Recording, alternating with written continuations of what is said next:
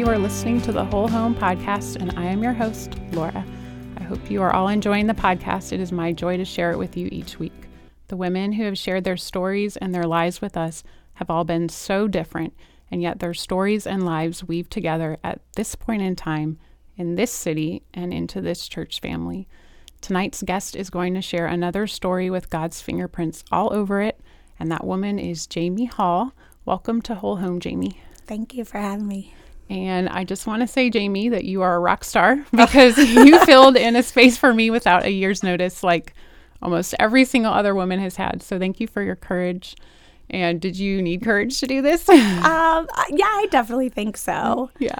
Well, if you don't mind sharing what went through your mind when I asked you, because I did kind of tap you on the shoulder and say surprise. Yeah, no. Um, it was just very honoring um, to be considered because I am not typically a podcast person. Okay. Um, it's not in my wheelhouse. I just, I really enjoy worship music and mm-hmm. things like that. So I was like, okay, I'm going to do a podcast. Um, so again, I was very honored by it. And I had been listening to the podcast. Okay. Uh, again, because I'm not, that's not normally my thing. But after listening to the the first one that you and Ryan did, mm-hmm. I thought it was such an amazing thing, mm. so needed in our church, and uh, just hearing the other women really inspired me. Awesome. Yeah. I'm so grateful to have you here. Thank you. And okay, so the ball's in your court again. Oh, goodness. When did we meet? oh. So I, I went back and, and thought about when we met, mm-hmm. and mm-hmm. we started coming to Remnant TJ and I started coming, we're coming up on 12 years. Whoa. Yeah. So we've That's been here cool. for a really long time. And in some of those earlier years, I knew we had always smiled at each other because sure. you have yep. that amazing smile that makes anyone want yeah. to smile back. Yeah. But I don't think we had ever had any like real in depth conversation. Yeah. Until you had a birthday party. Okay. at your home and and when you were living down in Church Hill. I okay. mean down um Carytown. Carytown, yes, yeah, thank you and we all dressed up. Yes. in our prom best. Yes. Did that is that what got you? Yes. The prom best. yeah, the prom best. I mean, I love any excuse to get dressed up. Yep. So I was like, sign me up. I'm uh, digging up those pictures. oh, they show up on my Timehop every year. They do. Yeah, I love them. It I love great. it too. So that was okay. the first time that like we had really actually had a conversation with each other and, mm-hmm. and spent some time with each other. So it was That's just fun. such an enjoyable memory. I thought that that was worth sharing. Yeah, it is fun. Yeah. Okay. Well, I have something fun to share with you. Okay, perfect.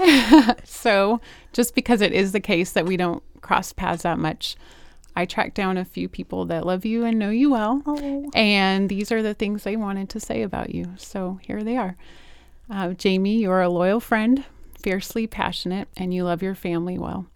You are the first to volunteer and do what needs to be done with confidence. You are exceptionally hardworking and you can be quite the opposite of quiet, but it comes in the package of a wonderfully joyous, funny person.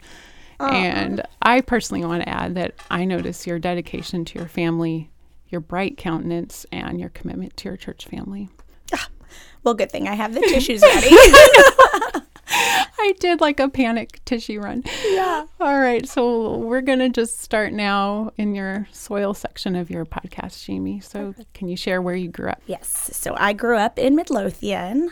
Um, born and raised there. My parents were high school sweethearts mm. and they got married um, in their early to mid 20s, and I'm the middle of three girls. Okay. Uh, so there is definitely um, a middle child syndrome thing happening. Were y'all close in age? So my older sister and I are 15 months apart. Okay. And my younger sister is just under four years. So there was a big gap in between her and I. So. And do y'all look alike?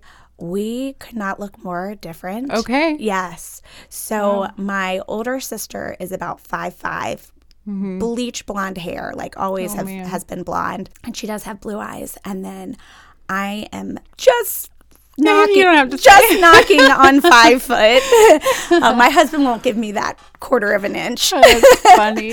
um, and naturally dark brown hair. Okay. and I never eyes. knew that.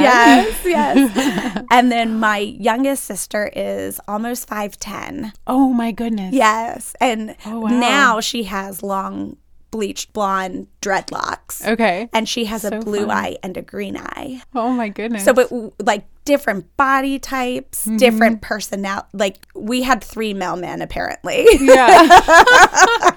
oh my goodness. That's hilarious. Yeah. Well, that's really fun. All right. So is your family still like 20 minutes away?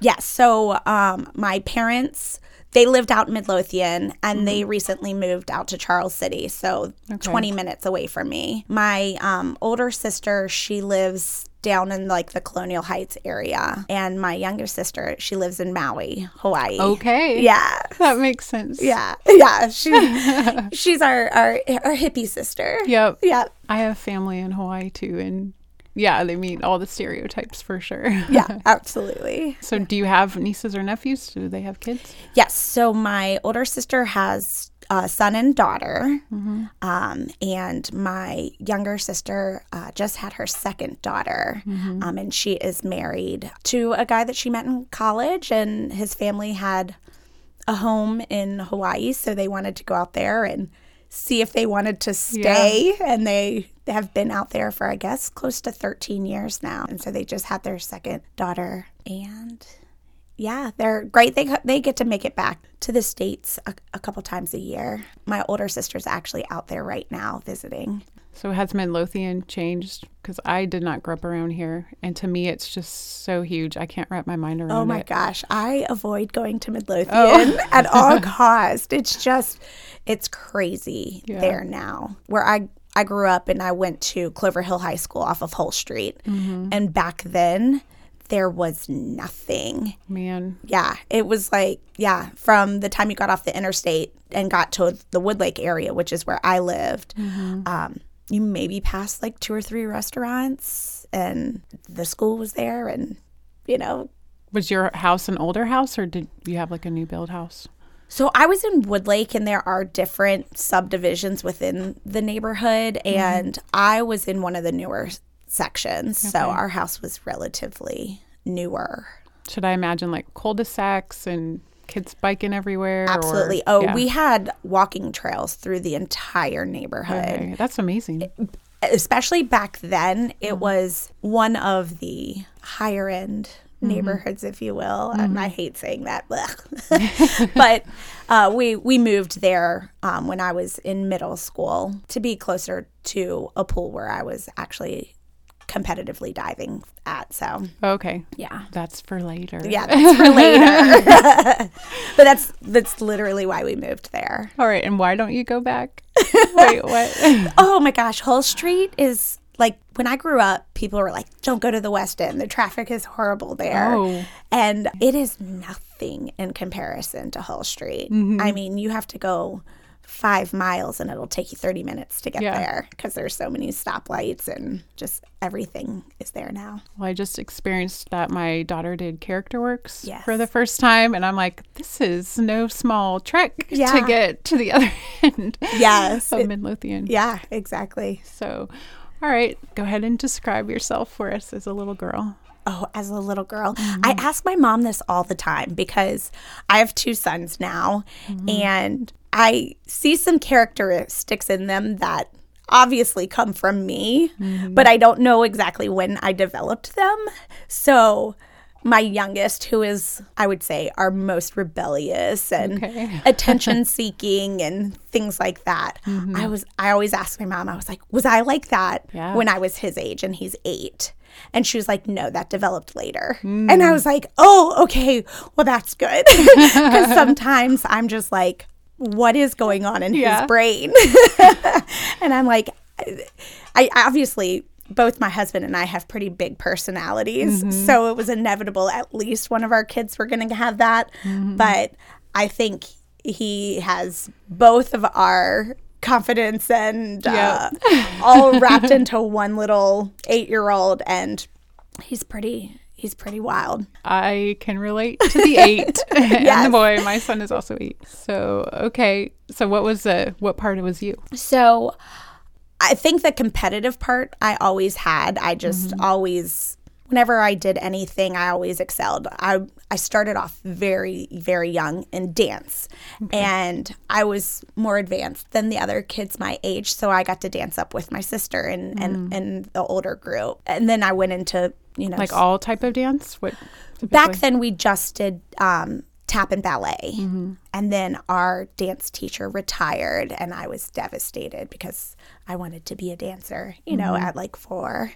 And then so we kind of just shifted gears and started playing softball um, and I That is a gear shift. yeah. Oh yeah. Um, my dad was a really talented baseball player. Okay. um, he did baseball and basketball and football but just at the high school level How was that having all girls? was he like, come on, fellas? I mean, So daughters. it's funny because he he did get the luck of the draw with three girls and Mm-hmm. he was very athletic, but fortunately all three of us were very athletic too. Mm-hmm. Um, and even though as a girl I was very prissy and I liked dresses and things like that, I was such a tomboy. Mm. I would go dig up worms in my grandpa's backyard and go fishing in the creek and Okay. um, always, always outside, climbing trees, doing all the things, sometimes in dresses.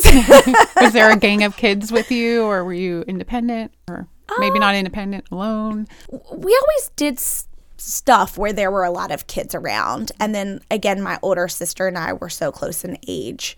Uh, we we did do a lot of things together and like i said similar to my son now i kind of always aged up to to be because we were only 16 months apart my boys are only 15 months apart Yeah. and so instead of my parents splitting their time between the two of us i would just always age up and do the things that my sister was doing Yeah. Well, makes sense. and and honestly we do that with my son now too so maybe it is my fault and she would just let you come along. It wasn't like these are my friends. Go away.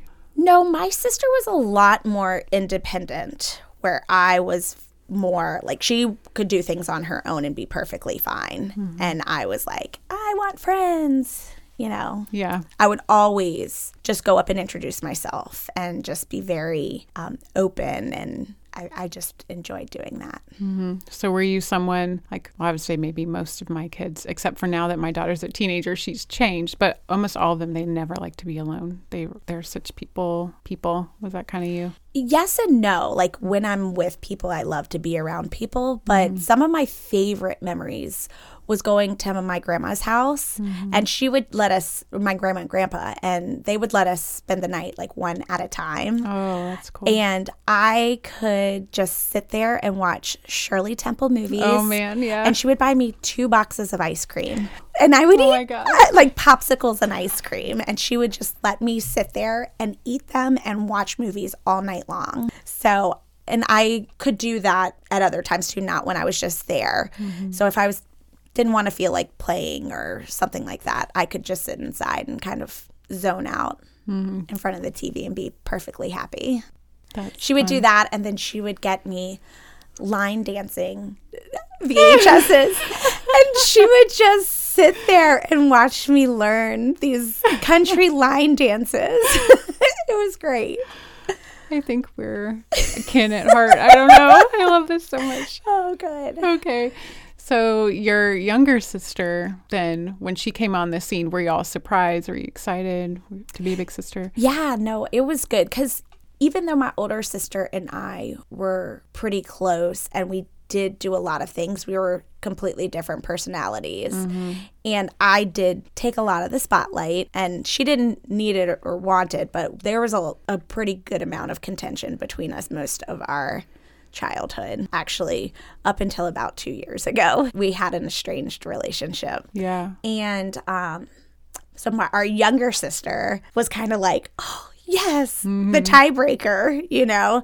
So my older sister, she was like, ah, she's too too young for me. So she would kind of hang out with older friends at that point. And I was like, I thought she was like my little baby doll. And I just loved her. And we shared a room. And then my older sister got her own room. Okay. Um, so she was like my little shadow for the longest time. She'd probably hate hearing me say that because she's so independent of that now. But but when she was younger, everything I did, she wanted to do. You know, I, all the sports that I did, she wanted to do. Mm-hmm. And that followed her all the way up through high school when I went away to college. Yeah. And then she kind of broke off from that and started doing her own things. Okay. Yeah. So, can you share a little bit about your parents? Like, Yeah. What did they do? So both of my parents, um, when they graduated from high school, they went to trade schools. So my mom was a hairdresser, and my dad was an electrician. And I grew up in a salon. Okay. Yeah, so Cool. I we would sweep hair. All the smells. Oh yeah, all the smells. We would sweep hair. We would shampoo.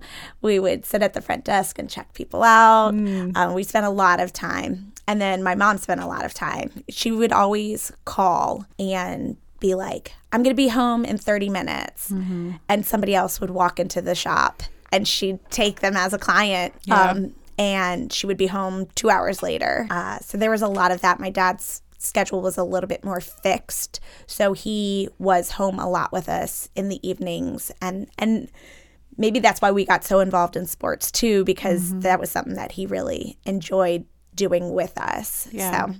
Did he, own his own business or was he? So he started off just as a you know an apprentice, and then um, as an electrician, and then he did start his own business when we were younger. And uh, he unfortunately had a business partner who took all of their money. They became bankrupt, and it was a really difficult time. We did not no doubt. we grew up with a lot of hand me downs, a lot of um, layaways. Mm-hmm. You Uh, know, yes. we, we would go to TJ Maxx all the time and pick out our clothes for for school and put it on layaway. And my my parents did a really good job of kind of hiding what that meant um, because we didn't think anything of it. You know, we were just thankful that we had you know that my parents would would get us stuff so um, they both my parents really instilled in us to work hard um, that nothing's handed to you that uh, if you want to get anywhere in life you have to put in the work. Uh, so again from a young age we would work at the salon and make money that way. My dad would actually take us to some of his jobs. We would be climbing under houses with him, wiring Whoa. houses. Wait, and- what? yes. Okay. Yes. That's crazy. Honestly, I loved uh, Take Your Daughter to Work Day. I mean, I would get down in the mud under Uh-huh. houses with him, helping him run wire. Do you remember any of it? A little bit. I mean, there's this one distinct house that I remember, and it was in the process of being built, Mm-hmm. and it was on, you know, the four posts of it were like Mm-hmm. brick columns underneath, and you could see all the way through. And I remember climbing under there and helping him pull some wire through. It probably felt special that he trusted you to even do that. Yeah, or he just needed an extra pair of hands. That's funny. Yeah. So, and then my mom, as a hairdresser, she decided to o- open her own salon.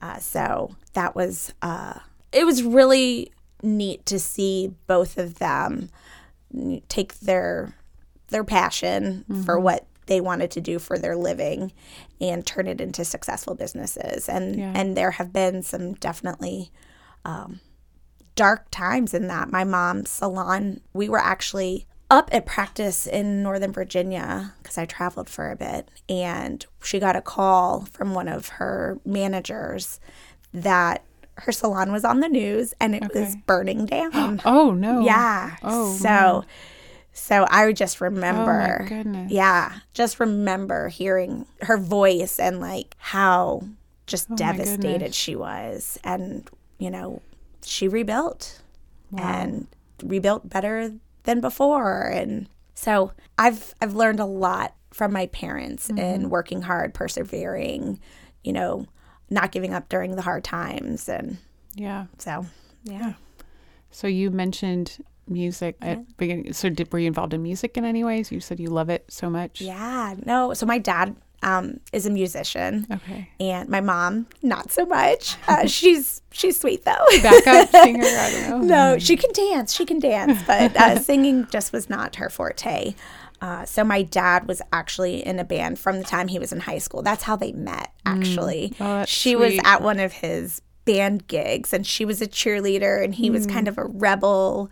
And the very first night she saw him up on stage she told her girlfriend that she was going to marry him. Wow. yeah so he did that for a while and then started having us girls. And i remember vaguely going to one of his concerts you know very like very far back in in my memory. Um and he decided to not pursue it because he had a wife, two daughters, and he needed to make a living. So he put all of his focus back on uh, building his business.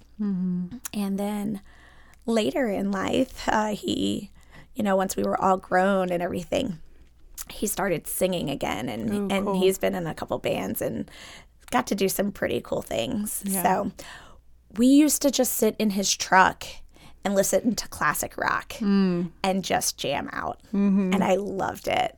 And then we we did go to a church when I was younger. We went to Bon Air Methodist. Okay. Um, Is that still around? It is, Okay. yeah. And actually, uh, Katie Squires was her ma- uh, maiden name. Oh yeah.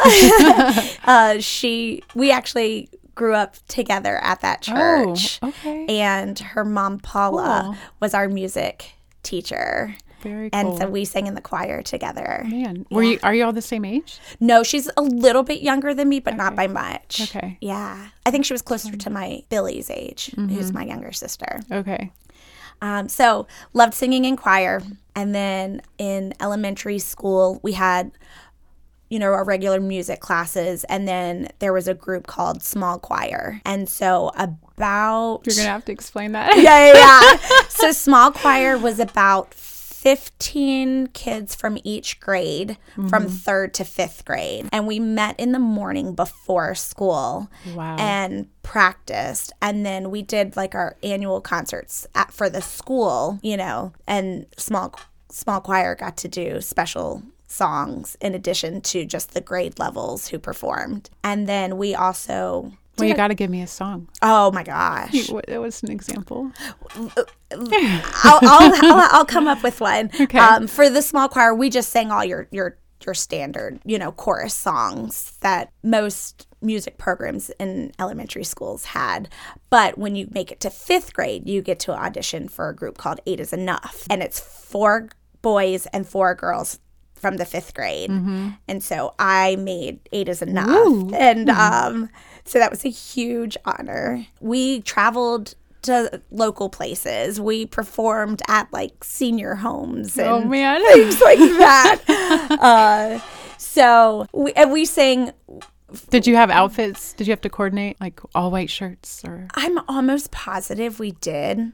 I just can't remember right Yeah. now. I, I'm sure we did. Um, yeah, it was probably black pants and a white collared shirt or something like that. Very um, barbershop esque, you know? or are you? I don't know the terms. Are you the high lady or the low lady? so I was a second soprano. So Okay, I'm high lady, huh? in the middle. Okay, I have no So- idea what I'm talking about. no, no, no, that's okay. So there's alto, second soprano, first soprano, and I was always like in the mid range, which is my wheelhouse. Mm-hmm. Keeping it together, yeah, middle sister. Yes, Yeah, yes. We do a lot of the harmony and things like that. So, um, so the my fifth grade year, eight is enough. We did all like Disney movie themed songs. Mm-hmm. So we did. Beauty and the Beast. We did Kiss the Girl. Yeah, you know, fun. things like that. So I had a a solo in Kiss the Girl, which I was honestly a little bit disappointed about because it wasn't very it wasn't a very big solo Mm-hmm. and it really didn't suit my range. Yeah. I I had another song Your that I- one chance. I, I had another song that I thought I should have gotten, but So please tell me you karaoke every now and then. shockingly I don't very much. Bummer. I I yeah. I'm I'm a perfectionist and Mm-hmm. so like I have to think these things ahead. And so I can't just go up there and wing a song. Yeah. Like I want it to be the perfect one that just hits all of my range perfectly. So when I do karaoke, I sing I Will Survive. Oh, so that is my fun. that is my go-to. okay. All right. And do you sing with your family? Uh, no, I mean, my dad, we Or TJ and the boys. Oh, we sing in the car Yeah. all the time. Yeah. TJ, unfortunately, was not gifted in singing. he wishes so badly he Yeah. was, but he just was not. The hmm. and the boys, they they love it. They love singing in the car. They'll like scream their songs, Yep. and they're like, "Mom, can we play the Jesus music?" And then they'll just like yell out. And then TJ has some specific songs that he sings with them when when they're all riding together. Yeah. Yeah, we love it. Okay, so tell me, do you have any other hobbies? It sounds like you were really busy before school and after school. Yes, I um I don't like to sit still. Although sometimes I do. Um, but most of the time I just like to stay busy and active. So um, singing was definitely something that kept me busy. And then as I mentioned before, I started playing softball and that was um, I played that pretty much through up to high school. And then I was on the swim team. My parents put us on the swim team at a very young age. Mm-hmm. And that kind of progressed into me becoming a diver. So I uh, I thought you Should I imagine like the flip in the air? Yes, spring Yes. springboard diving. A lot Yeah. of people are like scuba diving, and I'm like, no, like springboard, like what you see in the Olympics. Yeah. Although that's not where I started off, but um, I started on the swim team. I thought you had to be asked to be on the dive team, so I thought you had to like already know how to do all of the things instead of like starting on the dive team and then learn the things. So we would have just different. Um, things at the pool for swim team members. And I would see some of the divers doing stuff, and I would just go up on the diving board and try to learn it myself. Whoa. And so I had learned how to do, you know, just your typical front dive. I had taught myself how to do a back dive Oh my and had taught myself how to do a front flip. And so one day I was at the pool. I mean, we lived at the pool my whole childhood. Uh, in fact, back then you still needed parents to be there if you're under a certain age, but we were such good friends with all the lifeguards, and a lot of them babysat us in the evenings that uh, they just let us go. Yeah. I mean, and we would ride our bikes like two to three miles wow. to get to the pool by ourselves. Yeah. And we would just stay there all day. Yeah. So I uh, started just learning different things. And one day, the two diving coaches were sitting on the side of the pool. And I was like, here's my chance. Mm-hmm. So I got up on the diving board and I did a couple of my little tricks. And then as I was walking past them, they were like, hey, do you want to be on the dive team? And I was like, who, me? I was like, yes, my plan worked. so then they asked me to be on the dive team, and I thought it was just like such an honor. And so I started doing that each year in order to make it to championships, which Mm-hmm. is like the final where all of the pools go against each other. They send their like best People. The Midlothian pools. the Midlothian pools. Yes, um, they again send their their best divers, but you had to meet certain qualifications or mer- certain dives in order to compete at championships. So my very first year, um, I had to do like a front dive, a back dive, a front flip, and an inward dive. Okay. And that's when you're facing backwards. And then you have to go forwards. So you like jump backwards, but you uh-huh. end up going forwards. Spooky. So I had never tried it. And so I didn't get to make it to championships my mm. first year. And I was pretty sad about it. But at the same time, I also was too scared to try the dive. Mm-hmm. My aunt came and visited us like the week after and was like, I'll teach you it. And so she literally taught me it the week after. And so ah. I was like, that's never going to happen again. I'm going to learn how to, to do all the dives before I have to make it to championships. So a year or two later, we had to do what's called a reverse dive, where you go forwards Okay. but then you go backwards. So you jump forwards off the diving board, but end up doing like a back dive. And that's super scary for people because everybody's afraid of hitting their head Sure. on that particular dive. So Sounds beautiful though. it, when done well, yeah, Yeah. It, it's a really beautiful dive. Um, so I had another year before I had to learn that for champs, but I was like, I'm not going to let this happen again. So this one summer, some of the older kids were doing this competition where they were doing front dive, front flip, front one and a half, back dive, back mm-hmm. flip, inward dive, inward flip, and then they got to reverse, and I was like, no, I'm I'm not getting out of this mm-hmm. competition. So I put on a T-shirt mm-hmm. because we used to think that wearing a T-shirt would help from like we call it smacking. So if you hit, you know, if you like belly flop or things like that and it hurts and you all red and puffy, it's called smacking. Okay. So we thought that if you put on a t-shirt, the smack wouldn't hurt as bad. So I went and I put on a t-shirt and we have this other thing it's called a hurdle and it's what you see divers do at the beginning when they're walking down. So for this particular one I was like I'm not going to do a hurdle. I'm just going to kind of run and like fling myself off the board and go mm-hmm. backwards and lo- if nothing else it, it helped me get over my fear of mm-hmm. going backwards. So I did and in like two or three attempts I was doing a reverse dive. Okay. So I thought you were going to tell me a bad story. no, no, no. in oh no, no. But what was cool about it is that I learned it much earlier than I needed to. Mm-hmm.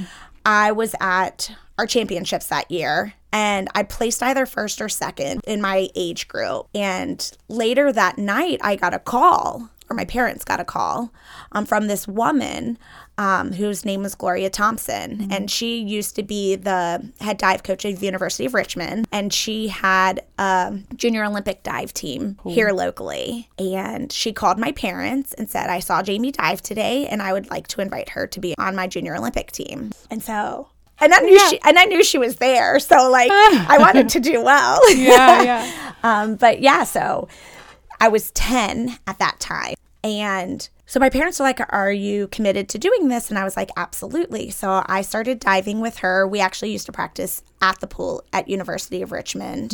Um, How would you get there? my parents would take me. Okay. So at that time, both my parents did own their own businesses.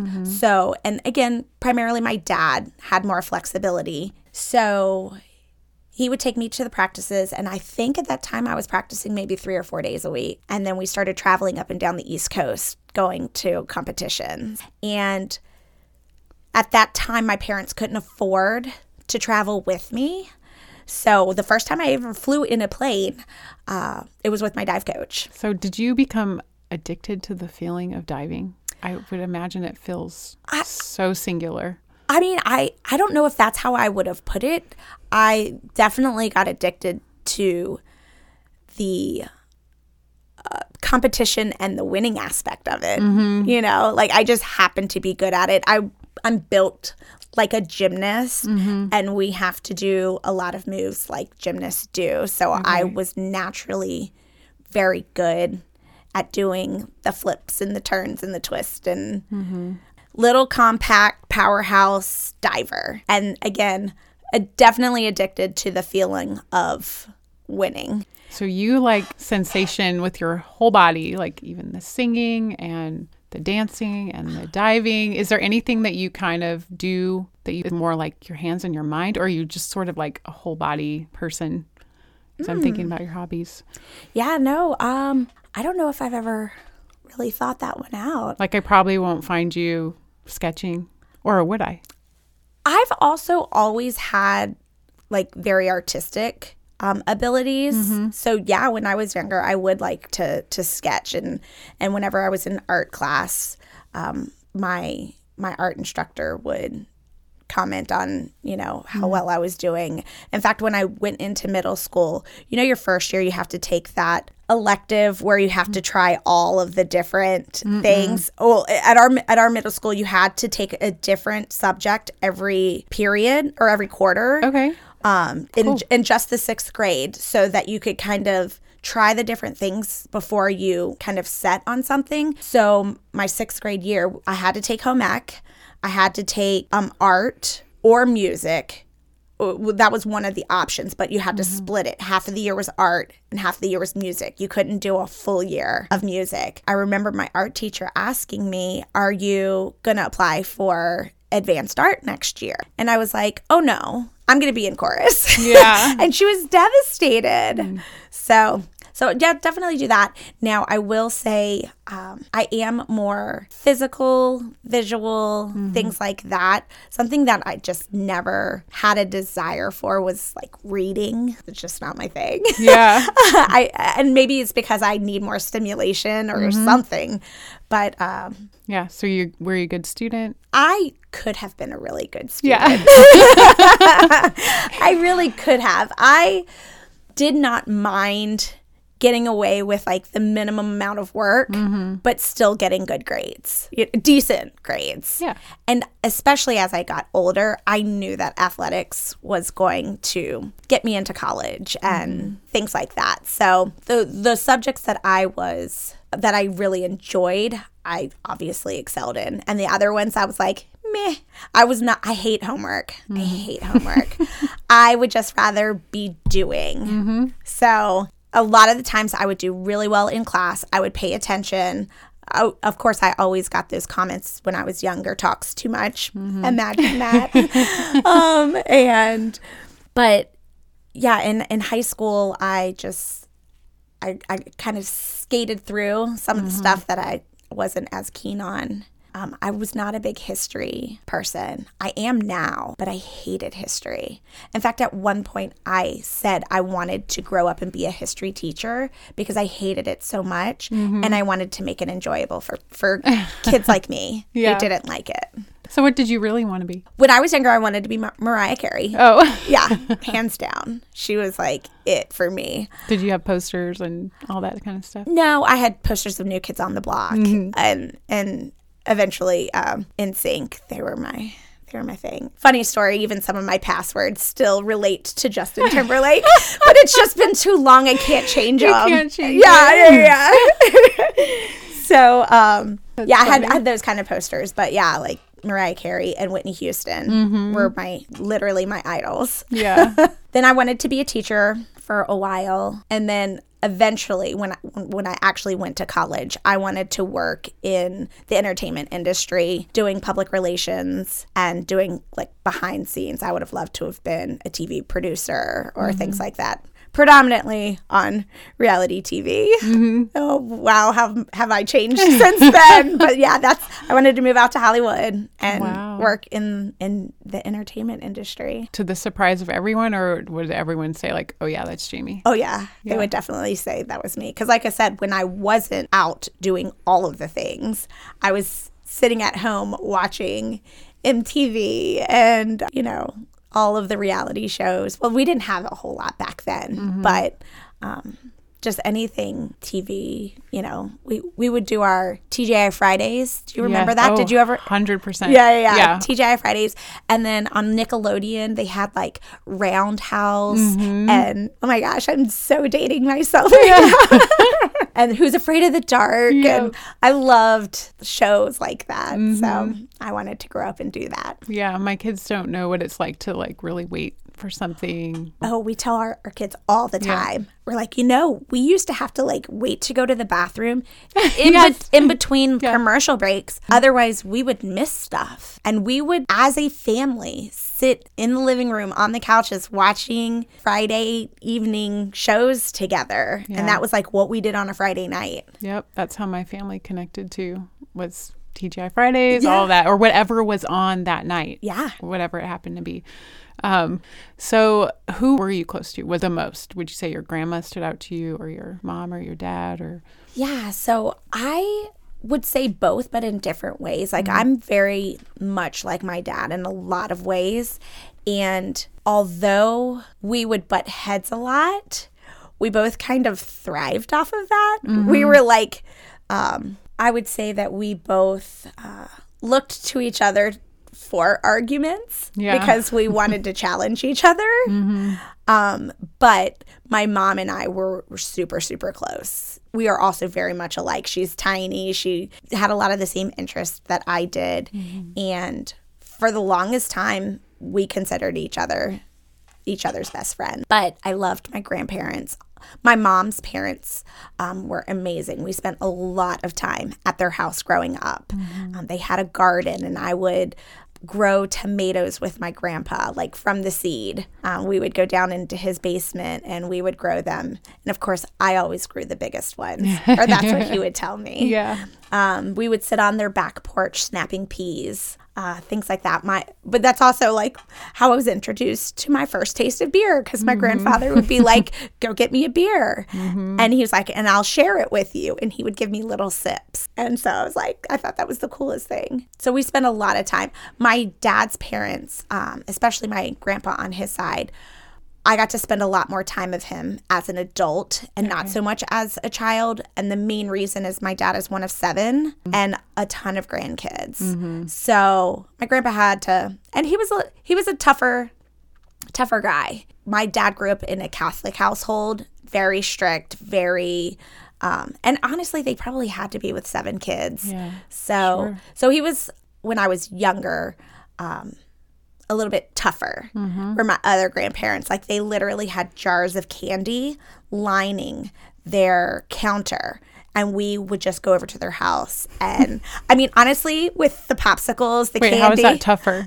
what do you mean? That sounds awesome. oh no, no, my, that grandfather was like not tough. Oh, okay. Yeah, okay. they would literally give us anything that we wanted. I see, I Uh, so, uh, yeah, so we, I, I'm surprised I wasn't like obese as a child because Mm-hmm. of all of the candy and sugar and stuff that they would let us eat over there. I mean, he would decorate for Christmas in October. oh, and he had this like glass roof Whoa. um, sunroom that had these um, electric shades that would come down and up and he Mm. would decorate that entire room in october for christmas and there was cool. not a piece of that window that wasn't covered in candy that was like dangling down that we just got to pick Oh my gosh. we had our own like willy wonka you know factory Yeah. in in my grandpa's sunroom So do they keep this kind of stuff up? Do your kids have even a taste of it, or are they just stories you share? I don't even know if I share these stories with them because they would be so jealous. yeah. Because we ha- we have very limited sugar in my household, Yeah. um, so we don't deprive them by any means. But sugar is just one thing that we do in huge moderation. So, So they must. They would think of your stories as larger than life. Then. oh my gosh, they would be so jealous. Yeah. But then we think back and, and like I said, the hand me downs and like we would eat out maybe like once a month and that was like a treat. Mm-hmm. Where my kids up until recently have been like, we we don't want to cook tonight, let's go grab something or Mm-hmm. you know, so Did you work at all? I can't remember if you told me about any jobs. growing up. Mm-hmm. So I worked at my mom's salon. Okay. Yeah.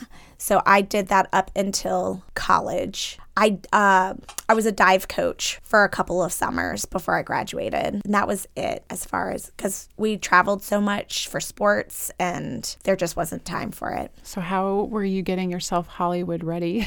were you just That's a good question. No, so I did get paid by working at my mom's salon. Um, and I was her receptionist. And like I said, did shampoo stuff. So any downtime that I did have that we weren't, you know, going to practices and whatnot, just for fun? Like, what was your image like in high school? Oh my gosh. Okay, well, I probably went through a couple different phases. All right, share 'em. But I was also on the dance team in high school Mm-hmm. and in show choir. So, like, all things glitter were like so because I was on the dance team we actually had to wear cheerleader uniforms Mm-hmm. to school on the days that we had games. Uh, so this is funny. I would say in high school that my favorite accessory I, I've got to do it in the, the voice too. Okay. I'd be like my favorite accessory is glitter. so I know as soon as my husband hears this, he's going to die laughing because he, whenever he imitates me, he kind of uses that voice um, because it just kind of sums me up. yeah, yeah. But yeah, I loved all things glitter, anything flashy. I actually went through a well, I would say started getting my hair dyed because my mom owned a salon in like fifth grade. So I started getting highlights. So by the time I was a senior in high school, I had long blonde hair, like down my back long. Um, and then I cut it and I had like a short Dixie chick kind of look going Uh-huh. on. So I had short, like kind of flipped out at Yep. the ears. Um, in fact, I got stopped quite often in my early 20s because people thought I looked like her. Wow. Yeah.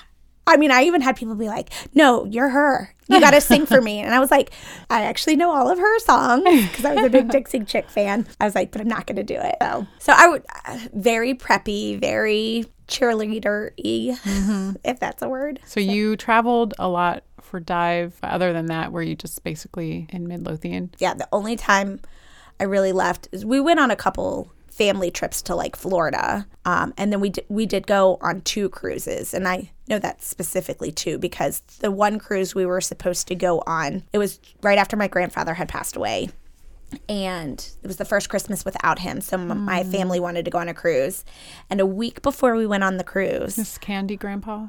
yes, this is Candy Grandpa. Yeah. So he was the first person in my life to have passed away Yeah. Um, that I was very close with. And he, I love that we call him Candy Grandpa.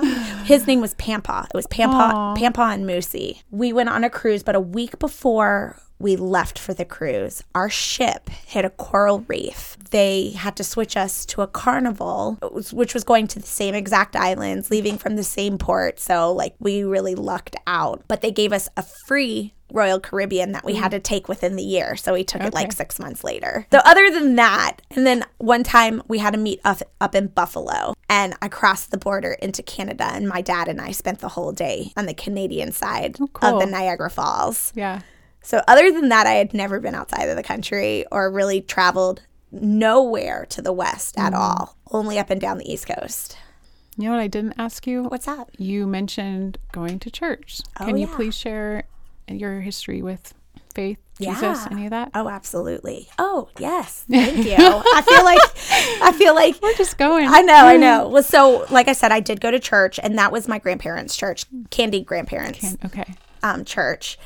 And then when I started competitively diving, uh, our practices were on Sundays, so we stopped going. And then you know, my parents, my grandparents, you know, my grandfather passed away. My grandmother moved closer to us, so they weren't really going anymore either. But diving kind of consumed my family for a long time and and all things were planned around it so church definitely um, was not a priority.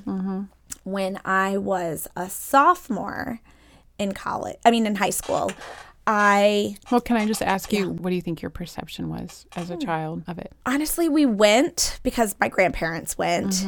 And even when we did sit in the regular service he would just fill up his pockets full of mints and that would keep us occupied Yeah. the whole service Yeah. we did do vacation bible study um a couple summers Yeah. and I remember them doing like these big yard sales out in the parking lot. It was a very, I don't know, I would say like a very structured service. You know, they were wearing the robes and things mm-hmm. like that. And there was a lot of hymns. We sang hymns instead of, you know, worship music, what, what we mm-hmm. know now.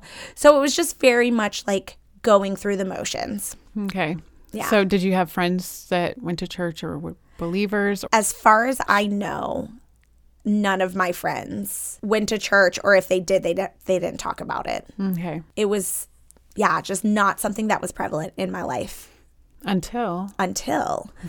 Um, so my freshman year in high school, I was on the I I made cheerleading because I did cheerleading first before I switched over to the dance team. And my freshman year, I started hanging out with some not so great people and influences. My grades were really dropping again. I was just skating by on the the things that I didn't really care about. Um, so I had some bad grades. I had some bad teacher recommendations, and although most would have considered me to be one of the best cheerleaders on the team because I could also tumble and things like that. I didn't make it my sophomore year. Okay. And that was like a huge blow to my ego.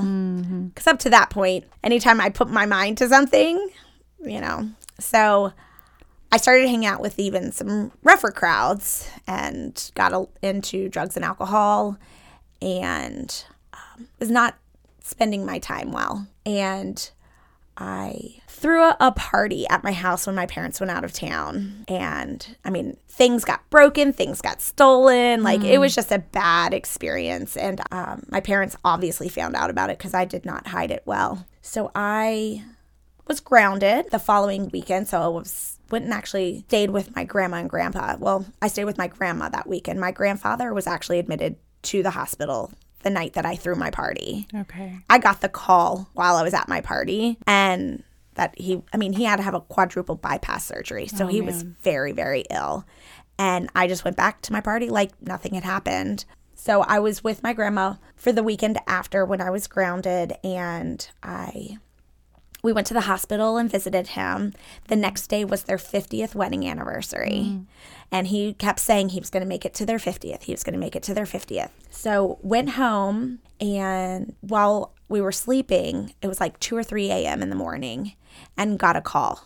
And my grandma wasn't answering it. So I was in the other room. So I answered it. And they were like, Can you please go get your grandmother? And then the next thing I knew, she was screaming Yeah. um, because he had passed away.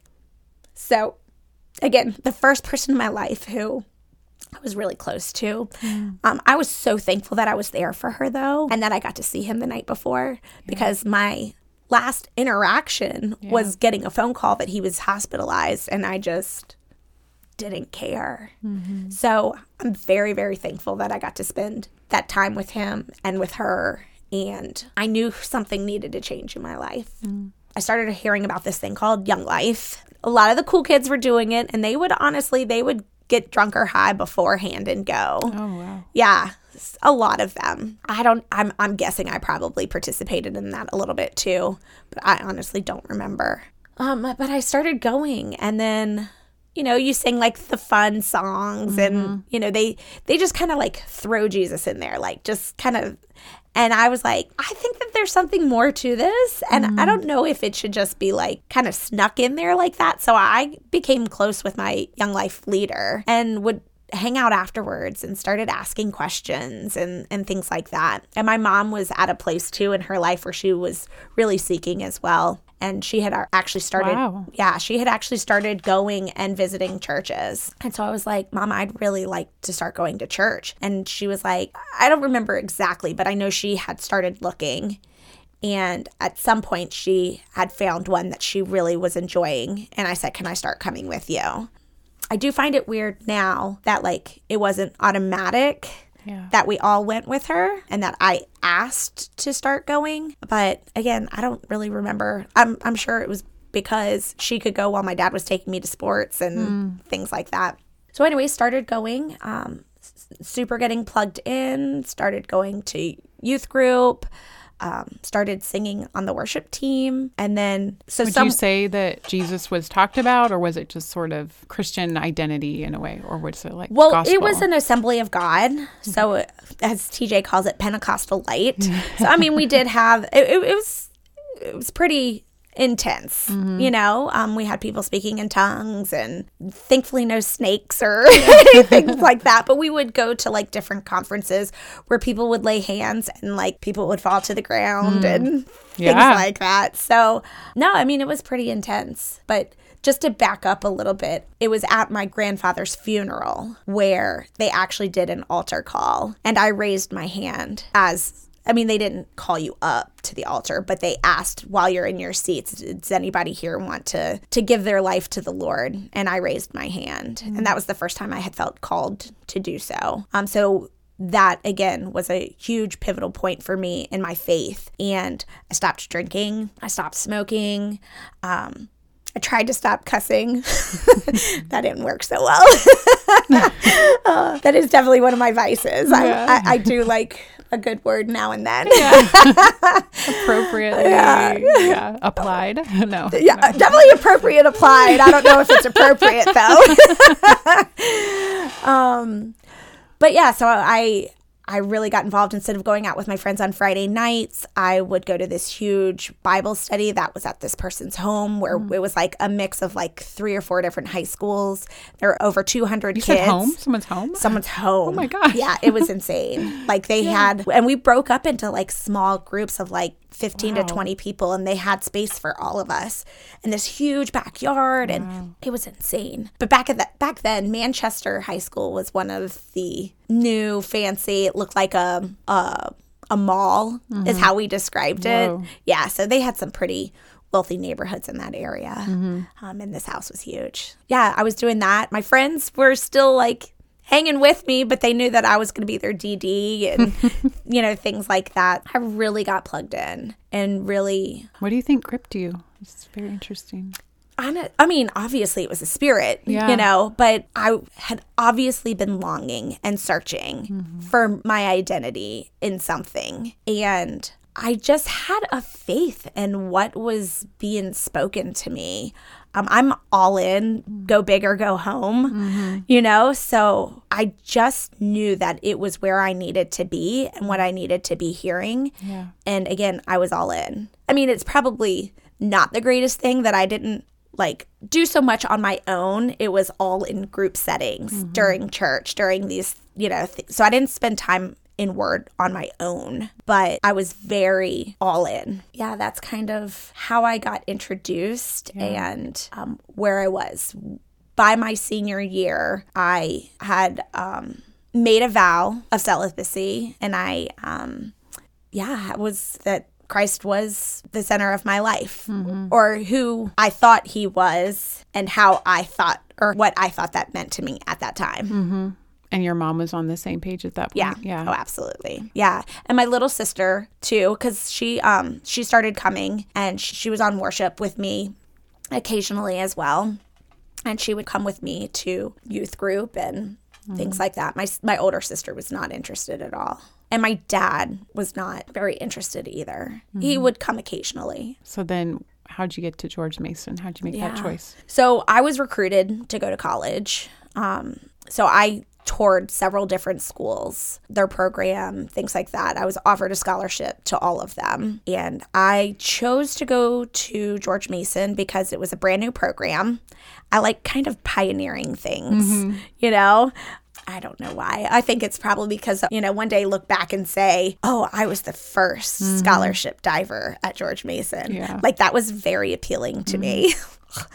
I know now it like makes me want to like gag, but yeah, that was that was a huge draw for me. The coach was an amazing coach, and I knew that I would probably become the best diver under his coaching. Again, a beautiful pool, and it was convenient that it was close to home, so that my parents could attend my meets. Um, I got recruited to out of state schools as well. Um, and originally, that's what I thought I wanted to do. Actually, at one point, I wanted to go to Clemson because Mark Lenzi, who won the gold medal okay. a couple years prior to that, was the coach. But he ended up quitting before I would have even attended. Yeah. So I'm kind of glad I didn't go that route. Yeah. But again, it was another one of those things where I would get to say Mark Lenzi was my dive coach. Mm-hmm. So that's why I wanted to go to Clemson, you yeah. know? So, but yeah, ultimately, um, I went on several recruiting trips. I did start drinking again. Mm at on my recruit trips. I was the first Did one, you mean to do that? No. Or, yeah. I was I was pretty set that I wasn't. So I went to Virginia Tech on my first recruit trip. And I was like, "Hey guys, just so you know, I don't drink."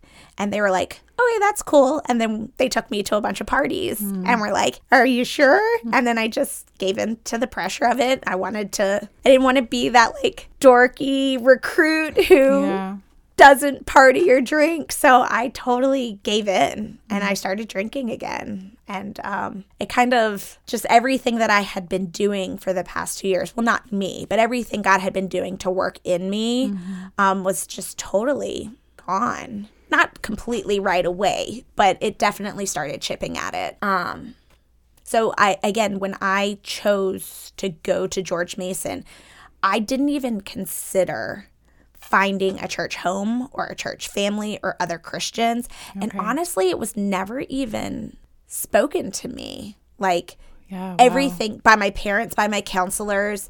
No one at my church had even mentioned, hey, have you thought about like looking into groups at your school? Just nothing. So I didn't even consider it and I'm not putting blame on anybody else. It, yeah. It's just crazy to me that that with how involved um, my life was with going to church and spending time, you know, building on my relationship with Christ that I didn't even consider it. Yeah. Yeah. Maybe the mindset was, you know, she'll get to that later. Well, I did. Yeah. I do very distinctly remember having a conversation with my mom, and it must have been my junior or senior year. And I said, because I, I, guess I looked at it very from a very legalistic standpoint at mm-hmm. the time. I didn't really know grace then. And I said to her, Can't we just have fun now and be good later? Like those words verbatim. Can I have fun now, or what I thought was fun, mm-hmm. or what mm-hmm. people perceived as fun? And then I'll be good later.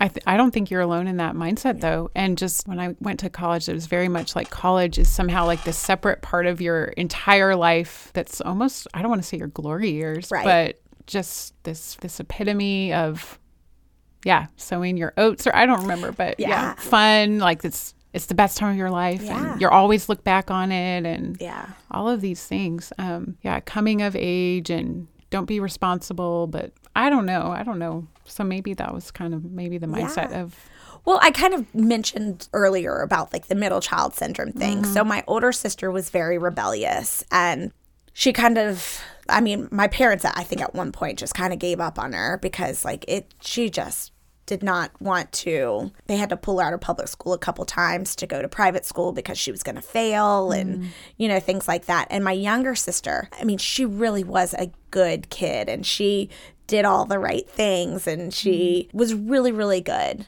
And i was kind of maybe self-labeled the responsible one yeah. and so I think I felt a lot of pressure because I was goal oriented. I Yeah. I was very um, competitive and and I had these ambitions from a young age. So I again I think there was an added pressure that maybe my parents didn't even put on me. Maybe I put it on myself. Mm-hmm. But that's why I say like the middle child syndrome thing because it was like black sheep, goal oriented, and kind of like she's the baby and she really was a good kid. You know.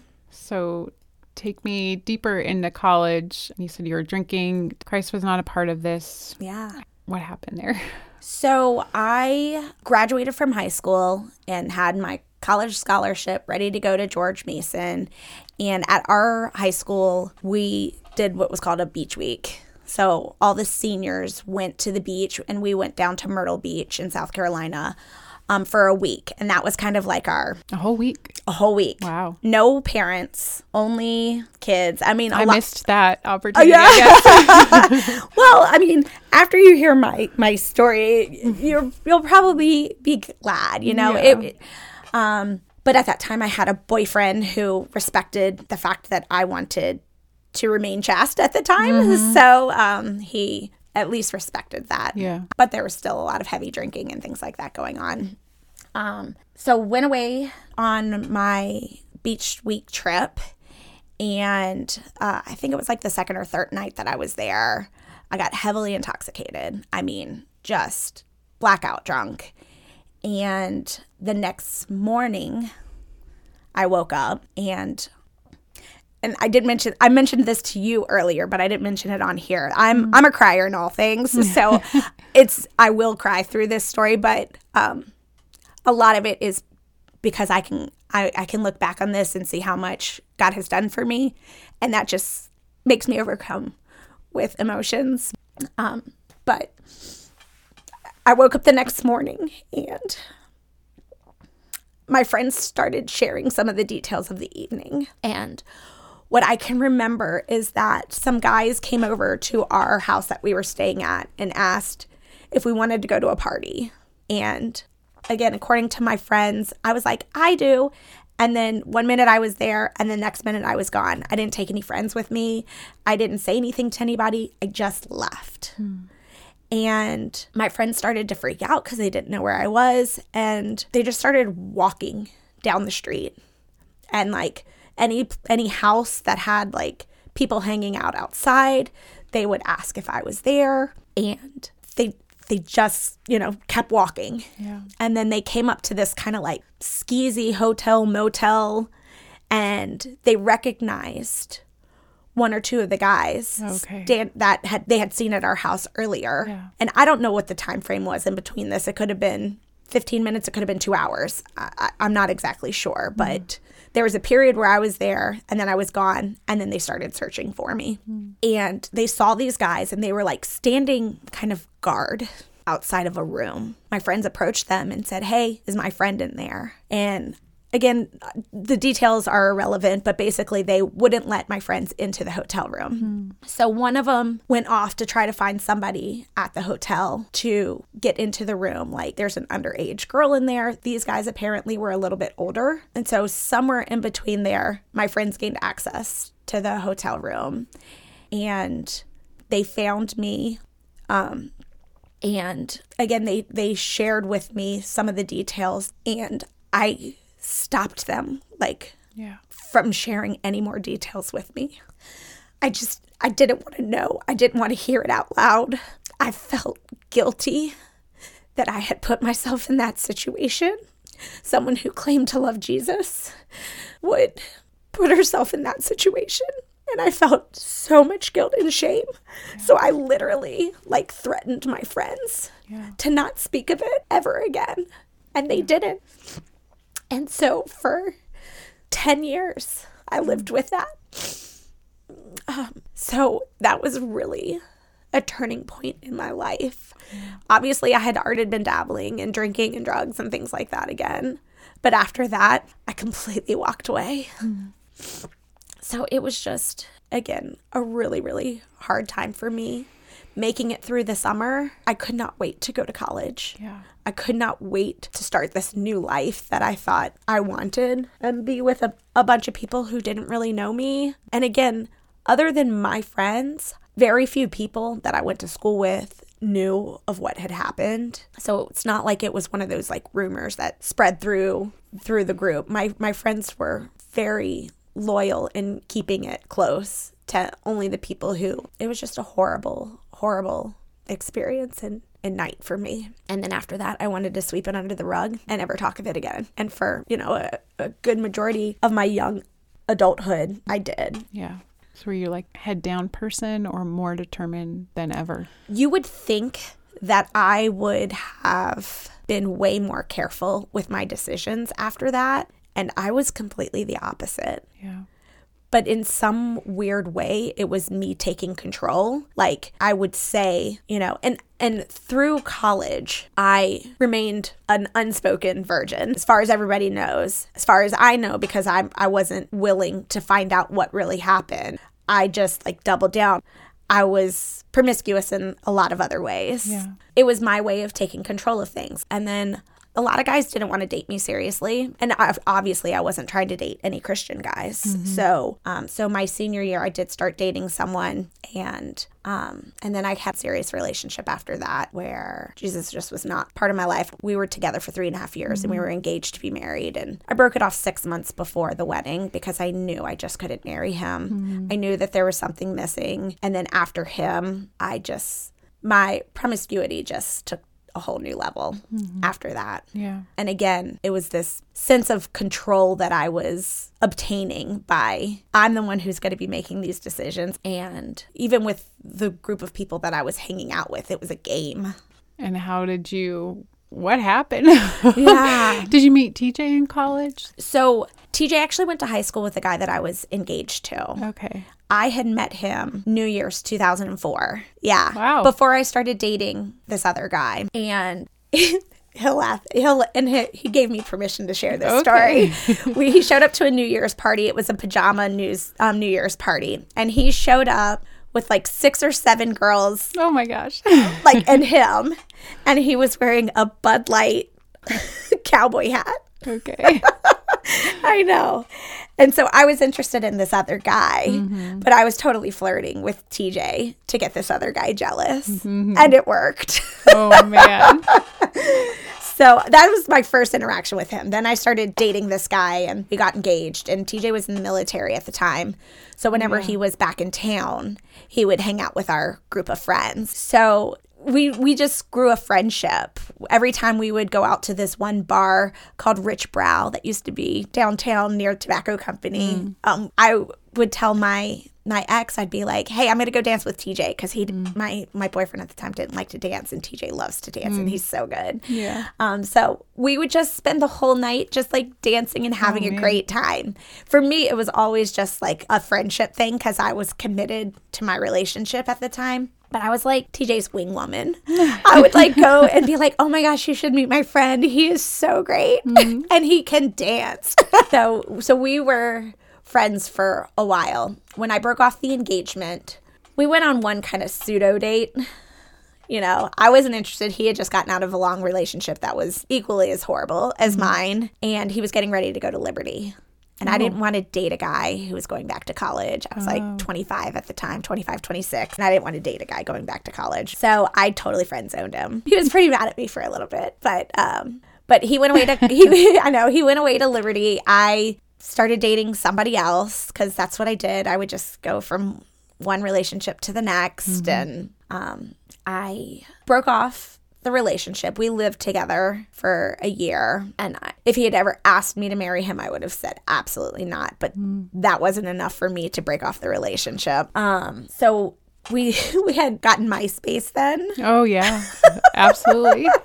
So um, I refused to get on Facebook at the time, so it was just Yeah. MySpace. But I changed my status from in a relationship, and TJ reached out to me and was like, "Hey, I've got a wedding in a couple months. Would you go with me?" Oh. And I was like, "Sure." You know, he's always a good time. Thought nothing of it because it was a, a while away, and we would hang out here and there. But like nothing where we were pursuing anything. In fact, one time, and he'll laugh at this, he met up at a bar with me and my friends, but had asked another girl to meet him there as well. so I was like, way to go. I was like, what a jerk. Yeah. when I found out afterwards. But um but yeah, again, there was just like nothing there. And then one night my girlfriends really wanted to to go out and I texted him cuz he was often out the same places that we were. So I said, Hey, are you out tonight? And he was like, Yeah. And he was like, You know, I'm at, it was Starlight at the time, but there was like a line all the way around the block. And he was like, Just go to the front of the line and tell him mm-hmm. that you're here with me.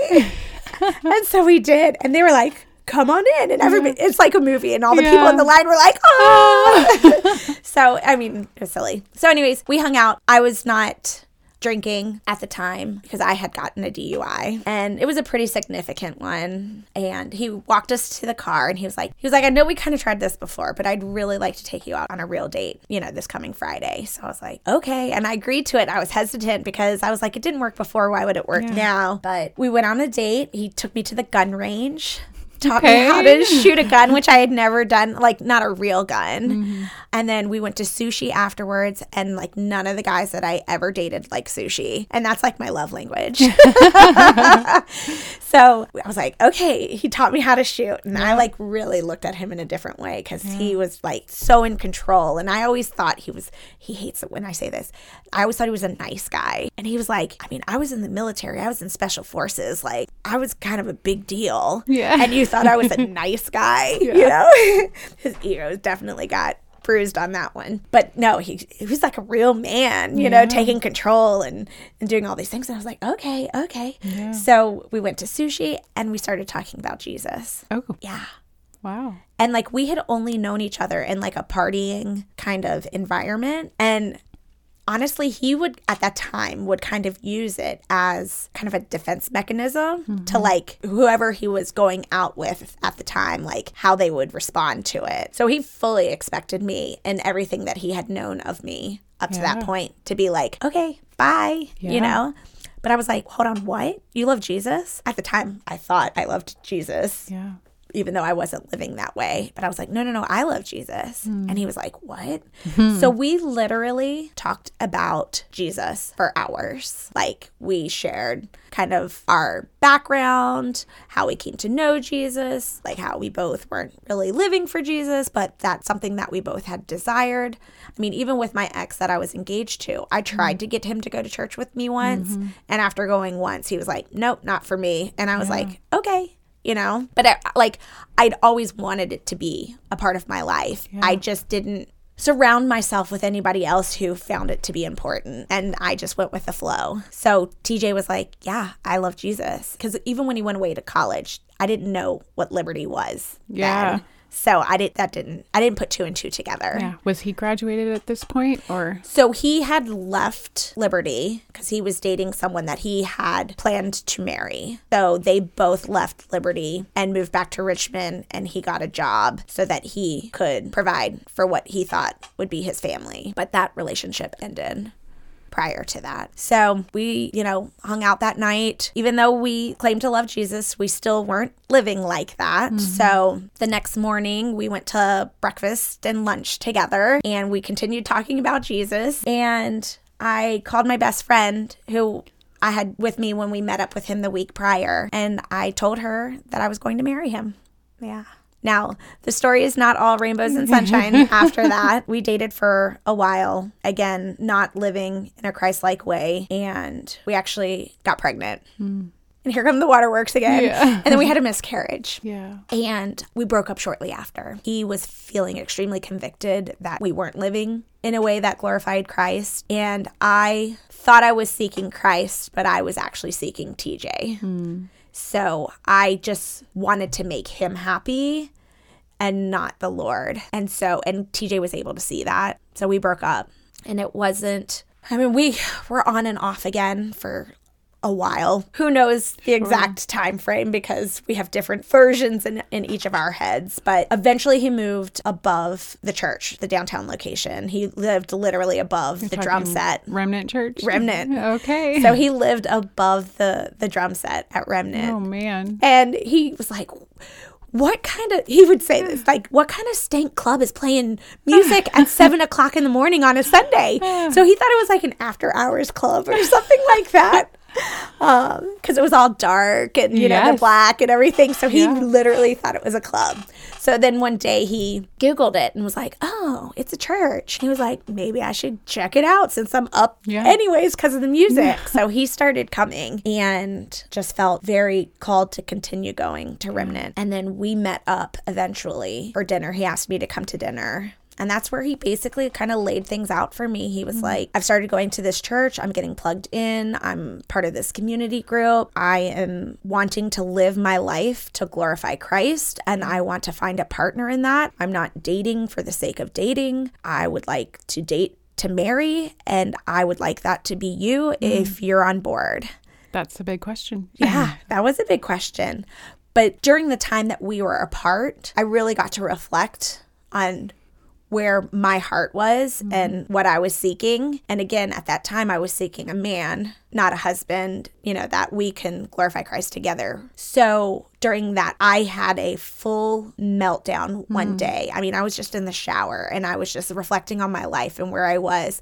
And I completely, I mean, actually crumbled in the shower yeah. and just like sat there weeping and yeah. praying and I said, "Lord, I want you in my life. Yeah. I need you in my life. I'm I'm no good without you." And I know it's not going to happen overnight, but I want to do everything I can to um, to strive for that. And so, and this, and TJ didn't know that this had happened because I hadn't shared that with him. So, like when we met, you know, I said, Hey, whether you are in my life or not, my desire is still to seek Christ. And even if our relationship doesn't go out, you may be the vessel that brings me back to him. Yeah. And I truly feel, feel that he was. And even if we hadn't worked out, that I still would have continued to work on my faith mm-hmm. and my trust and my relationship, whether he was a part of it or not. So I came to Remnant and I just fell in love with the service. And I'm a kind of person. Who did do you remember who you met? Well, the very first person that I met, yeah, was Trudy Johnson. Oh, oh gosh, she was the very first person that I met. Yeah, mm. yeah, and immediately mm. asked me to come to their community group. Oh my goodness, I know. Yeah, I know. Um, and Pastor Brian was preaching and I'm I'm not one who likes things sugar coated, and I just was blown away. And the next week, I went to community. Was group. TJ like, "See, I told you"? yeah, well, he didn't even have to because yeah. I was just like, "I love it here. I love it here." And then I went to the first community group, and that at the time it was Sean and Megan Piles mm. community group. And after that first group, I said, just so you know, if we don't work out, you have to find a different community group, not a different church, because yeah. I would never want to take that from him. But he was going to have to find a new community group. Mm, man. so, yeah, and the rest is history. We dated for four months before we got engaged, mm. and we got mm. married four months after that. Wow. Yeah. That's an incredible story. Oh, I know. It's crazy. Okay, so who married you? Pastor Sean and Megan was our photographer. I, that is one thing that I will say about Remnant that we like have a real hard time with is mm-hmm. like building these strong relationships. And then in order for the church to grow, mm-hmm. our groups have to break apart. Yeah, yeah. And so Sean and Megan were such huge parts of our life, um, especially for what I would say the earlier parts of our of our true faith. And so, yeah, they're amazing. Well, because of time. I know, I know. I was like, Laura's going to be so mad at me because I'm not going to stop talking. never, never, never, never. All right, definitely don't want to cut off if there was anything else that you wanted to say, but if not, we'll have to leave it there. And Yeah, no, I, I think I've hit all, all the points that I can in this uh, therapy session. Okay. yes. Well, this is just a beautiful part of the podcast where we just get to turn our eyes on someone else in our church family and just recognize how much we mean to one another. And mm-hmm. so I would love it if you would close us out with the name of a woman that has impacted your life because she has shown Jesus to you. And would you pray for her? Yeah, absolutely. Um, so the person that I want to pray for today, and again, the waterworks are probably going to start because I just love this person so much, is Angel George. Um, she came into my life at a part where you know we were new parents. We just had two children, and um, we just weren't as plugged in as we wanted to be. And her and Mike both just were so open and welcoming to us, and they just um, asked us to launch out in their group with them. And I think that was a really pivotal part of our growth in our in our family, in our faith as part as members of this church. And she has just been such a light to me. Um, she has walked me through some very hard times. She has giftings that are just so amazing. Um, in fact, I looked up First Peter four fourteen um, because I think that it really speaks to her. And it says, just as each one has received a gift, use it to serve others as good stewards of the varied grace of God. And I truly think that she has such great giftings and she really does use them to serve others. Um, she's just so kind. And um, she's just been, again, such a light in my life. And um, I'm very thankful for her. So I wrote down my prayer because Okay. I, I, I wanted to do it justice because, yeah, I, just that I wanted to do it justice. So I'd like to to pray for her now and try to do it without getting too emotional. All right, dear Father, thank you for my sweet sister in Christ, Angel. She is such a blessing in my life. I am thankful for her standing by me. Woo! For lifting me up in prayer, for always listening and being there for me, for the laughter and the time we have spent together. I appeal to your loving spirit to watch over her and look upon her with your tenderness and grace. If she hurts, bring her healing. If she's afraid, give her courage. If she has fallen, lift her up in forgiveness. And most of all, dear Lord, let her know that she is loved. Let her know that I love her, and let her know that you love her. Father, bless her and protect her. Wrap her in your loving arms, and let her rest in you for all of her days. I pray this in your holy name. Amen. Thank you for listening to the Whole Home Podcast, a podcast that displays the unity of sisters in a local church and the way God so wonderfully gives us to each other in our uniqueness and in our sameness for His glory. The stories we share weave together as one grand testimony to the work of Christ and His faithful presence in the garden of our lives. Remember, the Master Gardener is always at work, so let's yield to Him and grow where we're planted.